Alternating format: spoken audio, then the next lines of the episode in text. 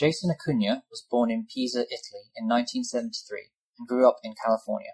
Upon arrival, it was apparent that he was different.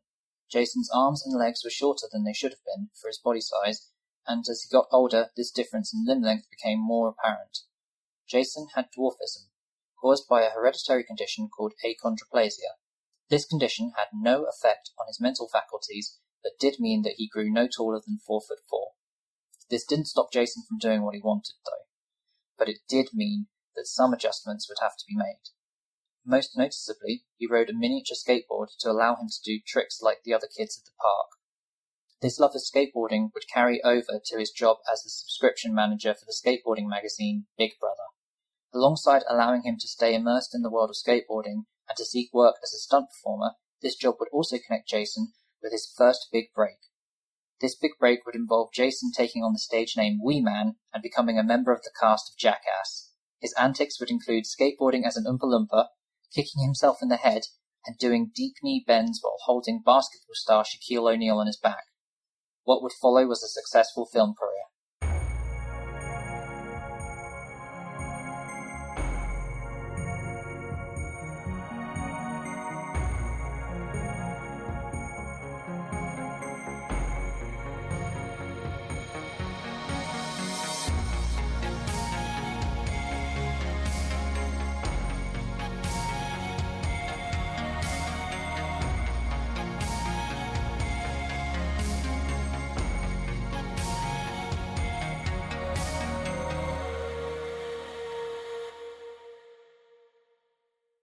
Welcome to Genetic Drift, the podcast where we take a deep dive into the world of genetic diseases. I'm your co-host Anthony. And I'm Juliet.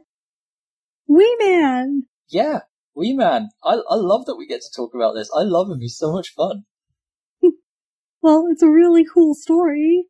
So, I guess we're talking about dwarfism? We're talking about achondroplasia, which is a form of short-limbed dwarfism. There's different kinds of dwarfism? Yes. So achondroplasia is the most common kind, uh, and it's a genetic form of dwarfism. So be known as a genetic anomaly. This isn't a this isn't a disease of any sort or anything like that. It's more like a quirk in our genes. But achondroplasia is the most common type, which you typically have short limbs in proportion to the rest of your body, uh, there are other types of dwarfism that can be brought on by sometimes chemicals or other illnesses causing growth issues. But there is another hereditary dwarfism known as primordial dwarfism, which is very rare, where a person is very, very short compared to the average individual, and everything is in proportion for their height. So their head is smaller, their limbs are smaller, their torso is smaller, and quite often as a result, they have a higher pitched voice due to having a smaller voice box. Oh, okay. In the type we're discussing today, it's about the the limbs end up out of proportion with the rest of the body. That's the most noticeable trait, yeah. Okay. What's the correct terminology here? Okay, so that's that's fair. So individuals who have dwarfism prefer to be referred to as little people. Okay. Obviously, if you know the individual, use their name. but yes, uh, so most of the time we will be trying to use the term little people, or I will be mentioning the condition achondroplasia in this episode. Okay, and dwarfism is the medical term for this group of conditions. Yes, so dwarfism is where someone is four foot ten or below in height. Okay and it could be for a whole range of reasons. Makes sense. Okay, so let's get into it. Tell me about achondroplasia. Of course. So, uh, as I said, achondroplasia is a form of short-limbed dwarfism, and it's the most common form of dwarfism, with actually being 70% of all known cases of dwarfism. Oh, that's a very high percent. Mm-hmm. And the symptoms include, unsurprisingly, short arms and legs, as I've already called it short-limbed dwarfism, uh, an enlarged head, prominent forehead, uh, bow legs can be quite common, which can make walking difficult at times. Uh, kyphosis, which is a bend in the lower region of the spine. Like scoliosis? Yes, just a different region is affected and it has other problems associated with it. Okay. Uh, short fingers and toes with uh, what's called trident hands. What does that mean? Okay, so it means that the uh, the finger the, the fingers are kind of sticking together in a way that the hand forms a three pronged shape rather than fanning out as you would typically expect. Okay, so the way you're gesturing to me is like Star Trek. Yeah, a little bit. Okay, so so achondroplasia may change the shape of your hands a little bit. Yes. People who have achondroplasia often uh, experience frequent ear infections as well. And it's probably due to the different shaping of the head. And uh, sleep apnea can also be an issue because of that shaping the head, but also sometimes there can be some repressed growth within the rib cage itself, which makes breathing more difficult. So during night, sometimes breathing stops intermittently. Huh, okay. So all of this kind of adds up into somebody being very below average height, having quite short limbs, and what does this mean for their day to day life? Uh, so this would be uh, very much an accessibility issue most of the time. Uh, thankfully, people with achondroplasia do not have an affected life expectancy typically. Yay! And I looked into this because I thought, you know, I wanted to know when they said, you know, life expectancy isn't affected, who's the oldest living little person, or you know, who's the longest living li- uh, little person?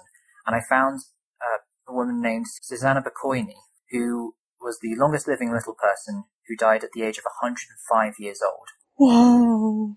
And it wasn't known if she had achondroplasia, but she was a tightrope walker for Buffalo Bill's Wild West show, so she's an interesting character. Wow. And the second oldest little person, who did have achondroplasia, died at the age of 99 and was a Holocaust survivor. Whoa. So, well, that kid went from quite happy to, uh, ah, quite quickly. well, as you're going to see later, cultures have taken differing approaches to how they view little people. I thought it would also be worth noting that because these symptoms are quite apparent, diagnosis is fairly straightforward in general. So what do you think someone would do to diagnose achondroplasia? Well, I guess it, it depends. So, it's a genetic condition because we're covering it. So I guess you might be able to use the same tests you talk about for the others of checking the amniotic fluid. Yeah, you could do that. And otherwise, I guess it depends when, when do the short limbs show up in development? Uh, they actually show up in utero. Oh, so you'd be able to see it Yeah, when you get a scan. Yeah, there are cases where you can diagnose someone with achondroplasia via ultrasound. Oh, Uh, otherwise, most patients are typically diagnosed during infancy. Just to give a bit of time, just to make sure that you know people are sure of the diagnosis and that they want to uh, make sure it wasn't just something they saw in the ultrasound that was a little off. But uh, the symptoms are the main way that uh, achondroplasia is diagnosed, alongside taking measurements of the skull. Because of that pronounced forehead and the enlarged head, there are um, differences in the proportions of the skull that w- that are a clear indicator of achondroplasia. oh, cool. So, otherwise, uh, I thought I'd mention there are some therapies that are offered for people with achondroplasia. Like, treatments? I presume there's no cures. Yeah, yeah. There's not there's not a uh, in quotes cure, and I don't think anyone's looking to cure this. They don't view it as an illness, so there's not a cure because there's nothing to cure. But there are treatments and therapies to make little people's lives a little bit easier. So growth hormone therapy is one option, but it doesn't last, it's not effective for very long. So it's only like one or two years that growth therapy will actually have any effect on someone taking it with achondroplasia. So you can't just give somebody growth hormone their whole life until they keep, so that they keep getting taller? No. No, that's not how it works. No, no, it, it certainly doesn't work that way with people with achondroplasia. Um, But it does work for a little bit? yeah, yeah, not very long though. If if you think about how long we spend growing, one or two years is not much. So you can, so some people can have growth hormone treatment to what help them just grow a tiny bit taller, Yes. and then yeah. it stops working. Yeah, so th- this would definitely be in order to be a bit taller and maybe have better access in general. Because if you can reach things, if you, if you've got better reach, then obviously life's going to be a little bit easier for you. Why does it stop working? Uh, I'll go into that a little bit more later. But I asked now. Yes, and then you screw the ru- you screw, screw the order up. Let's continue. This one I asked in our discussion earlier. So the other treatment, uh, the other therapies available is something called limb lengthening surgery. That Hi, Duchess. Sorry, we have other dogs around having us. a puppy stretch time. That sounds kind of scary. The image I have in my head is medieval torture devices stretching on the rack.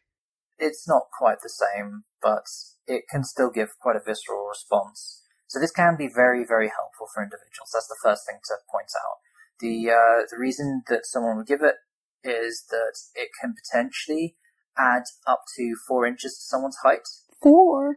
Yes, though this is difficult, it is a it is quite a uh, highly skilled procedure, and it can also be used to correct some things. So if one limb is noticeably shorter than the other, then you might want to lengthen that limb so that your stature is more balanced, and therefore you're less likely to have other health complications. And you might also use it to try and uh, straighten bow-leggedness to make walking more easy. However, it can be controversial for people to do, to do this treatment. Probably the view of having quite a uh, large surgery to make yourself taller, people view that in different ways. But the procedure itself involves cutting the bone, placing pins all the way down into the bone Ah, with a frame outside of the leg that you use to just every, uh, like occasionally, whether it be every week or month or longer, you just stretch the bone a little bit further so that as the bone's growing, it doesn't fully close up and then you pull the bones, the, the bones at the cut side a little bit further away again so that it can continue growing to try and fill that gap. Ah. Is that super painful? Yes, yes, uh, that, that is very painful. My goodness. So you're breaking the bone and letting it fill in with fill into that gap so that there's extra length. Yes. That's crazy. Who figured that out? I'm not sure, but uh, there are some risks involved with it. So you would definitely be wanting like top surgeon to be doing this for you. Uh, there is a risk of infection, and in 0.5% of cases, that infection um, you can in 0.5% of all surgeries, there is the risk that you could get a bone infection. So thankfully low risk, but that's a that's a very unpleasant infection to get. Sounds pretty dangerous. If something goes wrong, yes, but you, you would expect to be in good hands having this procedure. You can also, there's also a risk of improper bone growth and then also stretching of the nerves can happen Stretching of the nerves? because you've lengthened the entire limb, but the nerves themselves are not necessarily growing with it, so you've put strain on them and then that can cause a lot of long-term pain like sciatica. Oh, okay. So it's controversial for a couple of reasons. One, just the concept of having a surgical procedure to change your height or for anything that's considered maybe aesthetic, but also because it's quite a risky it's a procedure that that you run the risk of, you know, some quite painful complications. Okay. So it's it's something people might do if they want it, if it would really change their life, um, by giving them better access or by rebalancing mismatched limbs to help them have better mobility and avoid pain. But it's not something that every little person needs to or wants to have done. Yes. What's more common for little people is to uh, use mobility aids. Okay, so is when we talk about mobility with achondroplasia, is it are are you able to get around? Is it just about improving mobility to keep up with a much with a world built for much taller people, or is it because individuals struggle with their own mobility? It's a bit of both. So it very much depends on how achondroplasia is affecting the individual. So, uh, for example, there is a sociology uh, professor, I believe, called Sir Sir Thomas William Shakespeare, who uses a wheelchair because his achondroplasia has made it very difficult for him to walk. But there are other individuals, like Wee Man, who can ride a skateboard dressed up as an Oompa Loompa and kick himself on the head. Okay, so a mix of things. Yes, yeah, it, it's very variable. This is um, how achondroplasia affects someone's mobility is very much a spectrum. And as a result, there is a quite a large range of mobility aids available. Like what? So obviously wheelchairs is one. Uh, wheeled walkers and crutches are uh, quite common, particularly for people who've undergone limb lengthening surgery. It it helps keep someone upright during that time and for them to not put weight on the joint and you know bend it into an improper shape. But it's also useful for children with achondroplasia who are struggling to walk and to learn to walk. So it, it's a bit like having training wheels on a bike. Oh, okay. Because it's a, I guess it would be a little bit harder to learn to walk if your body's all out of proportion. Well, yeah, like your legs have kind of got to work harder in some ways because, you know, if your legs are shorter, then the mass above you is comparatively larger. Yeah, and it will mess up the center of gravity and everything. Yeah, so it can be more difficult depending on, again, the individual. Uh, pedal extenders are quite popular. Pedal? Pedal extenders. So they're like a block that you put on top of a driving pedal so that you can reach them Oh, okay. with shorter legs. So yeah, that's a very important one that's allowed a lot of little people to be able to drive. Um, so see more more independence is always always a good thing. Specialized furniture, and this isn't just furniture that's shorter or anything like that. That can also be ergonomic furniture to help support someone who has back problem. Uh, uh, someone has back problems because if you have kyphosis, which can happen in achondroplasia, you might need additional support. Uh, orthopedic insoles are common as well. Is that to help with like bow-leggedness? Uh, some of it could be to that. Some of it could be just you know if you, if your limbs are uh, a little bit shorter, or if one's a bit longer than the other, you need a little help just to shape the feet so that your legs are in the right angle, so that you're standing with the correct posture that doesn't put strain on your joints. And then the the most popular uh, mobility aid or a- accessibility equipment is probably a stool. Just getting, helping people get up to where they need to be. Yeah, it's light, it's cheap, you can take it around with you. You know, it's pretty convenient. So tell me more about the genetics of this. What, what type of mutation is this?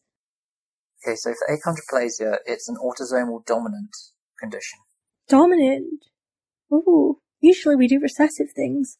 Yeah, yeah, they are often more common. So can you remember what dominant, autosomal dominant means? So that means it's not sex linked, so both male and female individuals can have it. Mm-hmm. And it's dominant, so if either parent has it, they could pass it on to the child. Yeah. What if both parents have it? Does that mean you're kind of guaranteed a child with achondroplasia? Well, this is one where you're going to have to pull out the Punnett square a little bit, but it's going to be a bit complicated for you. So there's a, an additional complication. So start with the recessive, heterozygous, and then both. Okay. Their mental Punnett square. We have big A, little a on to the top, and big A, little a on the side. In the bottom right square, you have little a, little a, which means, oh, so that means there, you can have 25% chance of having a child without achondroplasia. Correct. Okay. And then you have a big A in all three of the other boxes, which means 75% chance of having a child with achondroplasia. Normally it would be, but there's one additional complication. But was I, but I was right? Yes, My for, Punnett square was right? The dominant conditions, yes, Yes! Go GCSE biology! but there is something different with achondroplasia.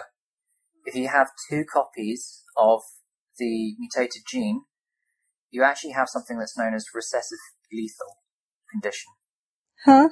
So two copies of the achondroplasia mutated gene are fatal for the child. So they die shortly after birth or beforehand due to respiratory failure from an underdeveloped rib cage. What? That was a twist. Yeah, so that's that's a, a very serious thing that obviously if you have two couples that are little people with achondroplasia that they must consider. But obviously you could always go for IVF and have an unaffected child or a child who has achondroplasia. So if they didn't have any kind of um, genetic testing, there's a 25% chance that the child of two people with achondroplasia would die. Yes. Oh, Which is obviously really sad. this this episode wasn't that sad. Why you got to do this to me? Well, you skipped ahead a little bit. That was going to be in the more morbid area. There's a more morbid area. Well, yeah, when we do the additional conditions. Oh, But anyway, so yes, that can happen. So if you inherit it from a parent, then your parent will have been affected. So you'll know if there's a chance that you'll get achondroplasia. However, 80% of cases occur because of spontaneous mutation. so no parent has it. Yeah. Eighty percent. Yep. And the weirdest thing about it is, we know which parent it has come from. But I thought it was. It could be on either. So there have been some studies on the spontaneous gene mutations for achondroplasia, and it happens exclusively from the sperm. When the sperm is being made, this fault can occur. So, if achondroplasia develops spontaneously, so neither of your parents had it, it's from the sperm, not the egg. Yeah. Weird. Yeah, and there have been a few theories as to why this happens. One of them is that if the sperm's carrying this mutation, then it's actually more likely to fertilize the egg than an unmutated sperm. So it's an advantage. Yeah, it's a selective advantage for the sperm, not necessarily the individual. Uh, uh, interestingly, the uh, frequency of this mutation in the sperm uh, increases in proportion to the age of the pair of the father, Really? as well as in proportion to their exposure to ionizing radiation. What, like, at nuclear power plants? Yes, Whoa. So when, when, um, at what age does this become a concern? uh, typically it's over fifty. Okay. So you know, a decent number of parents have already had uh, already had children before the age of fifty, but obviously, plenty of people become parents when they're older, and this is something that they might need to consider. that there's a higher chance of having surprise achondroplasia. Yeah, but you know that may not be that may not be a problem for them. So yes, that's what happens like, with the spontaneous mutation. Now, the gene itself that's affected is called the fibroblast growth factor receptor 3, or FGFR3. This gene makes a receptor that responds to growth hormones and is involved in the production of collagen and other components that are useful for the tissue in bones. Now, this gene is expressed throughout the body and it reacts differently in different tissues. So if this thing responds to a growth hormone in your lungs, it will respond differently to how it responds to a growth hormone in your bone. Okay, we've just gotten very sciencey very quickly. This is to try and cut off some questions very early. Now, the mutation that causes achondroplasia increases the activity of this receptor. What does that mean? So in this case, the receptor's job is, once it receives a signal, is to basically tell your body, let's slow down on the growth. Let's not turn the collagen cap that you've made on this bone into bone so that you can then lengthen it. So Okay, bones, wait, we gotta start with bone. okay, so bone grows, think of, think of bone growing kind of like putting on layers of paint. So if you put a layer of paint on something, it starts off wet, then it sets, and then you can put another layer on. And as you keep doing that, it gets thicker and thicker and thicker. Think think of the wet bone as cartilage. Like the stuff that makes your nails. No, the stuff that makes your ears flexible. You're thinking keratin. Oh. But so cartilage is the thing that makes your bone, makes your ears all wiggly. Okay, so wiggly layer. And then if this receptor is not very active, then that wiggly layer can turn into bone. And then you can make another layer of cartilage and you can keep going and basically paint those layers. So you don't want this receptor to. Be What? too active in this instance. Why is it there then? So it's there to tell you when growth ends. Because eventually you want to stop growing. Okay, so when you've gotten all as tall as your body needs you to be, This becomes more active in those areas. uh, but with this mutation, It's, already more active. it's super active the whole time. Yeah. So that means it keeps shouting stop! No Yeah. more growth! Yeah, and this is also why having two copies of the mutation is so much more dangerous because it stops more of the growth, which means the rib cage doesn't grow, which then results in failure to breathe. Okay, so if this is causing all these receptors to go, no, stop growing, then how do you grow at all? So it's a combination of uh, signals that tell you to grow and signals that tell you not to grow being balanced with each other. So when you have more signals that are telling you to grow, then you know your bones will lengthen and things like that.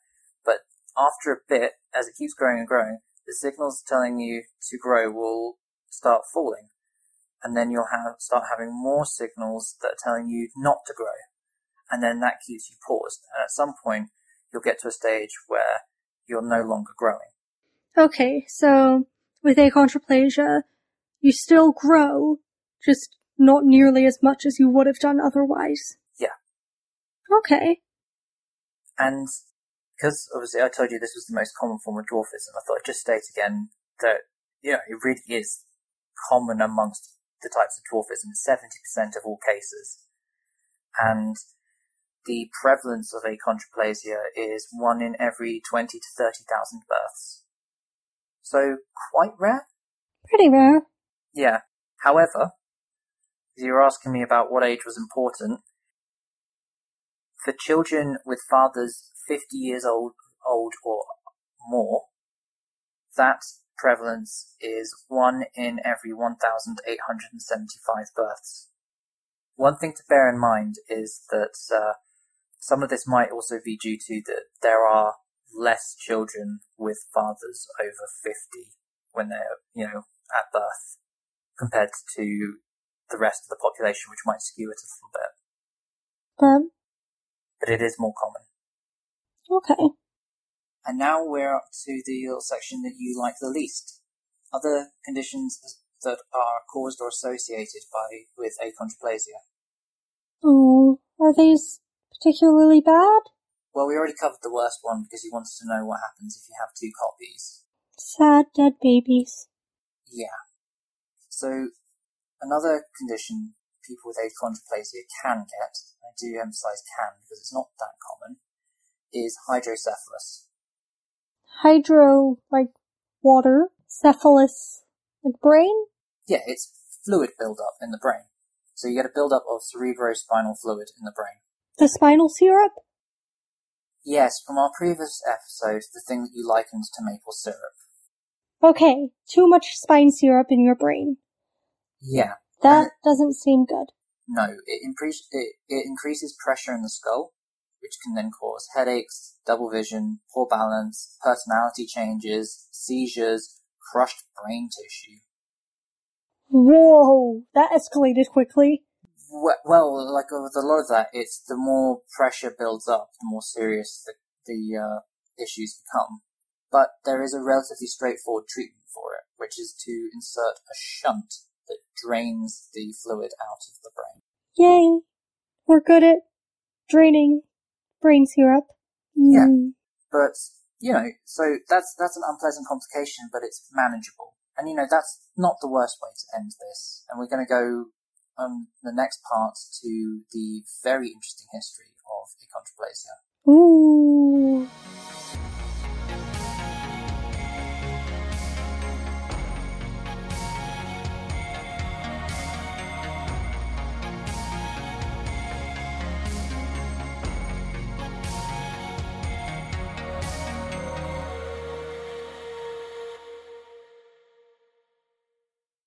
History! Yeah, it's history time. Tell me all the things. Okay, so there's a decent record of dwarfism in ancient Egypt.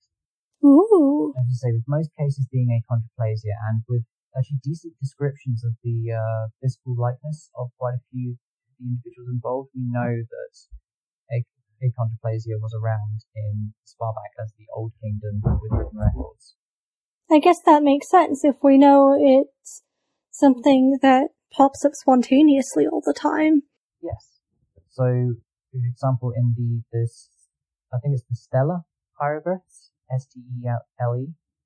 Uh, they depict the court dwarf head who died with his master, and this was found in the uh, tomb of the Egyptian pharaoh Den, which dates back to 2850 BCE. So a depiction of a little person in a tomb? Yeah. Wow. and uh, in the Old Kingdom of Egypt, which is a little bit later than that. So that's that's already pretty far back. Uh, so between 2575 and 2134 BCE, little people were often jewelers and linen attendants, and they were given a certain degree of reverence due to their resemblance to dwarven gods. Oh. So they they weren't outcast by Egyptian society. No, no, there was a certain level of uh, of respect treated to them, though they wouldn't necessarily be in positions of command. Yeah, those all sounds sound like more servant positions. Yes, and female little people were often nurses and midwives, and some of that's to do with uh, the resemblance to the god Bes. Now, you saw the statue I showed you earlier. Bes, it has a typically proportioned head and torso for that sort of Hellenistic style statue, but has shortened limbs. So very much looks like he, like an individual with achondroplasia. And Bes is the god of uh, fertility and also protector during childbirth. So for a culture that believed that a god had that role, individuals who looked like that god were obviously considered quite important to be involved in the process of childbirth. Wow, that's really cool. Do we know anything about how little people were treated in other cultures? We do, but I've got I've still got a little bit more about ancient Egypt. Oh. So there was another god called Ptah, who it might be worth viewing him kind of like a primordial god. So he's, in certain cases he was worshipped as a creator, in the sense that he formed man from clay, and in other cases created the universe, but was never like the, the head god of the pantheon like Ra or Amun. And in certain cases, Ptah has been depicted as a dwarf as well, uh, and in a lot of cases, Ptah is known to be a um, like a smithing and workshop god, and as a result, there are a lot of statues near the Valley of the Pharaohs, where all the uh, these all the smiths and tradesmen worked uh, to make the tombs for the pharaohs. So there's quite a few depictions of him in this dwarven. Oh, okay. And do we know kind of how common this is? Like how how often are we seeing depictions of little people in Egyptian art? There's actually a lot of depictions in Egyptian art. There was uh, in 50 tombs. Fifty. That's an awful lot. Yeah, for a group that would normally be overlooked, that is incredible. And I'm just going to pull up the uh, article that I will definitely be pointing to later as well. Um, but it ha- but um, there, a lot of representations, but also there were some instructions or uh, expectations of practice in the uh, uh, in ancient Egypt during the, the reign of Amenhotep III, which told people, and this is the uh, the transliterated quote: "Do not jeer at a blind man, nor tease a dwarf, neither interfere with the condition of a cripple. Do not taunt a man who is in the hand of God, nor scowl at him for his errors. So there was definitely, uh, certainly in certain periods of uh, ancient Egyptian history, a lot, a very tolerant view of people with different abilities, and a certain level of respect for people with dwarfism. That is so cool. It was it was nice to see that, but uh, as you're asking, what happens when you get into other ones? The depictions don't always end up being quite as nice afterwards. There's some quite lurid descriptions of little people as basically being shorter stature, larger penis, and always trying to uh, chase down women during uh, bacchanalias or whatever other events you want to call them. But they, they, there are some quite lurid descriptions of people with dwarfism in ancient Greece and Rome. Uh, and they can be quite derogatory and often heavily sexualized. Oh. Uh, I also found some descriptions of dwarfism, most likely achondroplasia, in uh, a few other countries as well, including uh, so Sima Qian, who was a Han Dynasty historian, wrote about Yu Zan, who was a court dwarf under the first emperor of Qin. I say in quotes because this stuff's a bit hard to define that he reigned from 259 to 210 BCE in China, and uh, there was this uh, uh, court, quotes, court dwarf who was well documented at the time. So he must have been quite liked by the emperor. Okay, but again, in a position of like serving and entertainment. Yes, and that's what most of these cases are. There is another dwarven god I found, or god of sorts. So in Japan, Sukuna Bikona is a Shinto kami.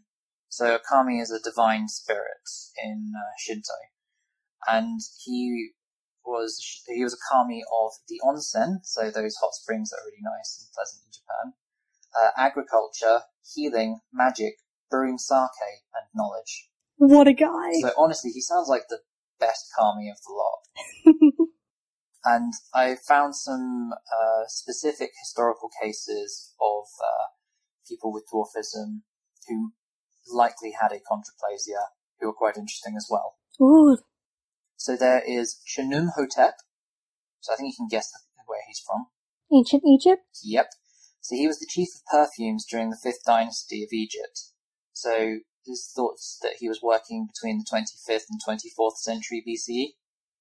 Okay. So that's quite long back to have someone that they even named and had a pretty prestigious role. And this was named in a tomb? Yes. He actually had his own burial area. Cool. And there was also, uh, and this one I thought was quite cool, there's a painting of Sebastian de Morra who, in 1644. Now, Sebastian de Morra was a court jester of Philip IV of Spain. But when you look at the painting, he looks a lot like Tyrion Lannister in the TV Game of Thrones series. And I'm honestly curious as if if there are any kind of conspiracy theories going around like there have been for Keanu Reeves with all those old paintings that look quite similar to him as to whether or not Peter Dinklage is immortal. you heard it here first, folks. so yeah, we don't normally do conspiracy theories, but please, Peter Dinklage being immortal would be so good for the soul. okay, so we can see little people documented in cultures throughout history, and it's really cool that um, in some of these ancient cultures they're linked to depictions of deities as well. Yeah, that there was actually some level of respect at some times. And then I guess we get to more recently. Yeah, um, that that like rocketing through the modern history, just go to the low point where the Holocaust, they were victims of it alongside a lot of other people with disabilities. And now we're at a, like, we're at a relative turning point compared to that, let's say, where we, you know. Well, I really wanted to touch on entertainment and. Okay, well then. So in lots of those examples, you've been talking about little people used in serving roles and as entertainment. Mm-hmm. And I think that's interesting because that's still what we've seen in Western culture in all, uh, for the last few centuries. Yeah. Lots of examples of little people used in traveling circuses or in the quote unquote freak shows of the late 20th century, um, where, you know, it's, I think, I think we've, where they were treated really quite negatively and often treated as property of other people and just not given the respect of human beings. Yeah, and I'd say even today, um, little people are very popular for entertainment. So it's not it's not necessarily the same derogatory uh, perspective as it has previously been, but Wee Man, obviously well-known entertainer, Verne Troyer, also known as Mini Me. Uh, you've also got uh, Peter Dinklage, well-known actor, Warwick Davis, another little person who's a well-known actor. Uh, you've got Brad Williams, the comedian, who gave an interesting description of uh, that little people are like human bacon; they just make everything better. and I do think that we, as a society, do have a fascination with little people. Yeah, definitely. So I, I think it's really interesting to hear about the history and see the kind of common theme there of of often treating little people as not fully human and as just an object of mockery. But now we realize that we need to deliberately, you know, not do that and that little people can live their full lives in whatever job they want and be treated as full humans. We're progressing. We're, we're definitely progressing, but I think that there's still there's still a lot to be done. Hi, Banjo. Sorry, the dog's just yawning there is a lot to be done still. Yeah, always more to do.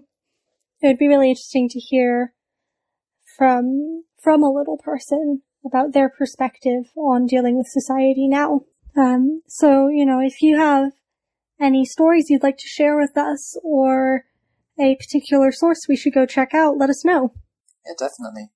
So, back to the genetic history of this what was going on? Where does this mutation come from?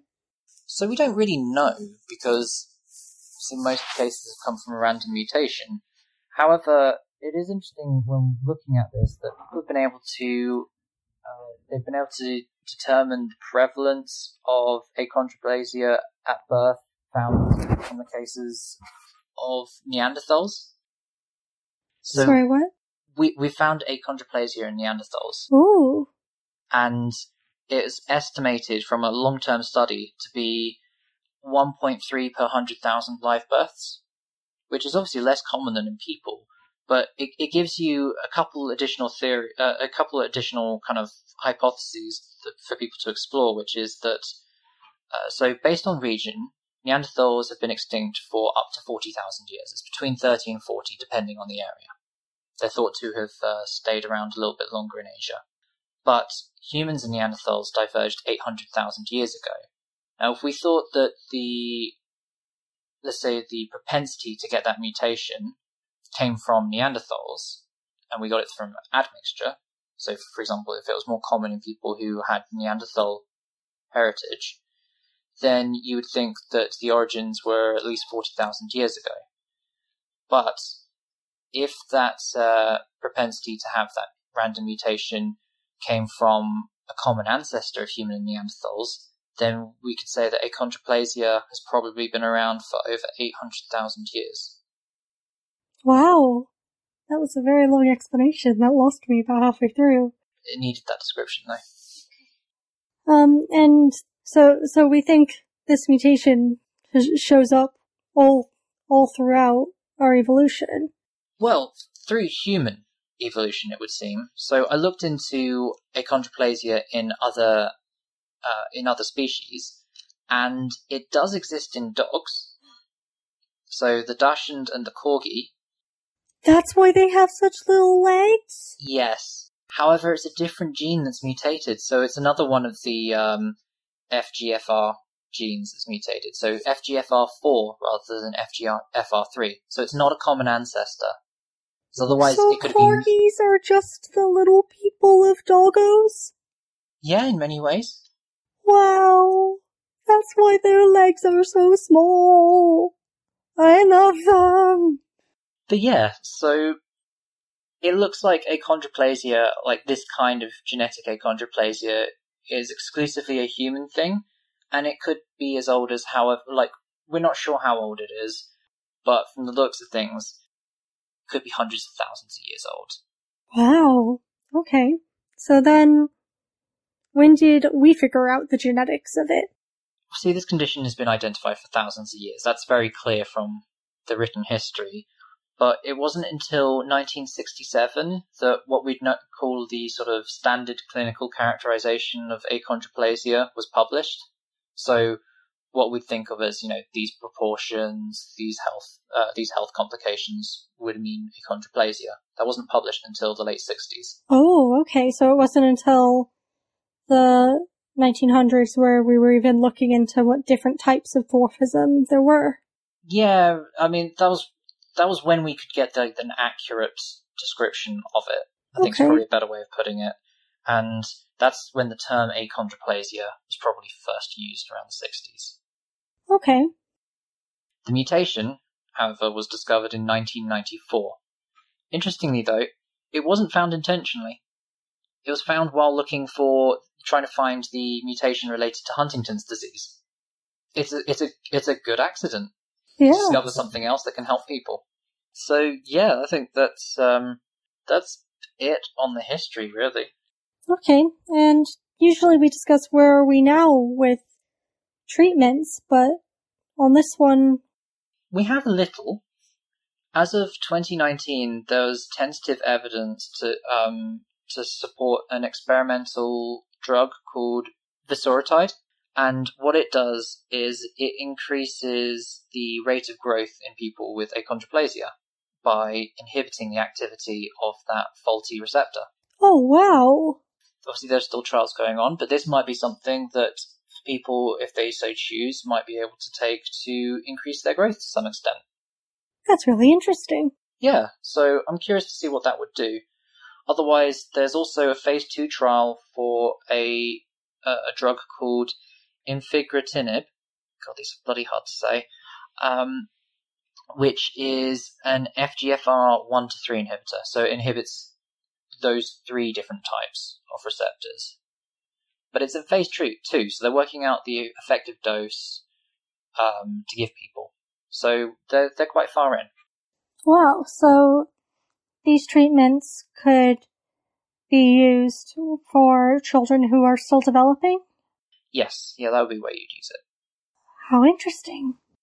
So it, it's interesting that um, there are some things that you could use to. I wouldn't necessarily say it's to give make people of average height, but it's definitely help help with the growth and might it might lessen some of the complications as a result.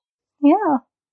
Otherwise, I think something that's interesting to note is that when we release this, it's only going to be a few weeks after that we turn to October, which is Dwarfism Awareness Month. Oh, cool. So, what are the myths and stigmas around this? I imagine there's quite a few. Yes, there are. So I thought I'd narrow it down to some important ones. Uh, the first big myth to address is that uh, some people believe that dwarfism is a disease. No, it's just It's something that is. Yeah, it, it's a quirk of nature. It's just it's it's just like how we have different eye colors. It's just a different type of variability, and that's why we've been calling it a genetic anomaly.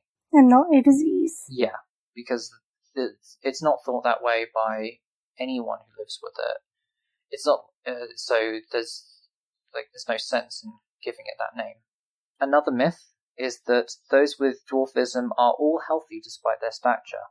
Now, some are healthy with the stature, but that's not necessarily true because you can have some complications, such as I mentioned earlier with poor muscle tone and back pain being quite common. Yeah, so so people with achondroplasia are still facing or may still be facing difficulties that you don't know about. Yeah, yeah, exactly. Another myth, which this this one threw me off a little bit, but um, some people believe that dwarfism is a type of mental retardation. Really? I think this is due to the difference in head shape being so, like some people just thinking that, and also the very condescending view some people have of the disabled. Yeah, and I guess because you Like, I'd mentally group it with issues with development. Yeah, And so you can see how that mistake would be made. Yeah, but it's definitely not the case. Achondroplasia, dwarfism, they don't really affect any any of your mental faculty, faculties at all. final myth to address is that dwarfism can be, in quotes, fixed by treatment. For a lot of people, the view is that there is nothing to fix. So that's the first thing to address there. But even so, treatments don't instantly make people tall. They can address some health problems, or they might be able to make someone a little taller, which might make certain aspects of their life easier. But um, But they're that- not magically gonna be able to become a six foot something. Yeah, exactly. And also the the comp- uh, I thought just go back to the dwarfism as a disease one. I mentioned that yeah, a lot of comedians have done stand up routines on the fact that it's not one, and you know it's not like someone can run up to you and scratch you and you suddenly start shrinking, and that that's genuinely part It of is someone's not routine. contagious. But interestingly, and I wonder if some of it's to do with that, but there is something called achondrophobia. Being scared of Yes, some people have an irrational fear of little people, and one of them is the actor John Stamos. yeah, and he's best known for uh, starring in Full House. Oh, okay. So, yeah, he has um, he has achondrophobia, and uh, some of his colleagues have used that to great effect. And honestly, if you want to hear how that ends, I would listen to some of Brad Williams' stand up because it's so funny. Okay, is that everything? Uh, yeah, I thought the, the we're uh, getting to the end of the episode, so there's just a couple of things I want to say. Uh, one is that obviously, if you want to learn more, particularly during uh, Dwarfism Awareness Month, you should follow some advocates for little people, such as Warwick Davis, the actor, and Sir Thomas William Shakespeare. As for reading, I think Dwarfs in Ancient Egypt by Chahira Kozma is the best one to read for that. It's really interesting. It show, um, there are images of the actual hieroglyphs and statues. Lots of good statues. it's really cool to see, and you know they also tell you which museums you can go to to find them, which is really nice. Um, otherwise, uh, a good website to go onto as well is littlepeopleuk.org. Uh, this one has been advocated by Warwick Davis himself, and he's a spokesman for it. But it's got a lot of information as well as uh, where you can access different uh, different uh, mobility and accessibility equipment for little people. Cool. Yeah, I want to reiterate that we are speaking from a, place of research, but ignorance. Where, you know, we don't live the lives of little people. We don't know people personally with it.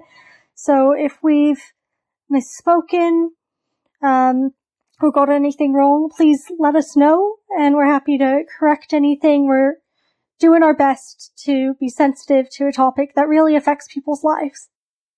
So with that, thank you for listening. If you have any feedback, comments, general enthusiasm for the show, please leave us a review on iTunes or tweet us at geneticdrift1. You can also email us at geneticdriftpodcast at gmail.com or join us in our Facebook group to get involved in the discussion. Yeah. And on that note, I'd just like to say that the music for this episode is recorded and produced, as with every other episode, by William Kitchener Music, so please check it out. And uh, withhold your judgment from people because you can't see the genes, so don't expect to see the illness. Goodbye. Bye!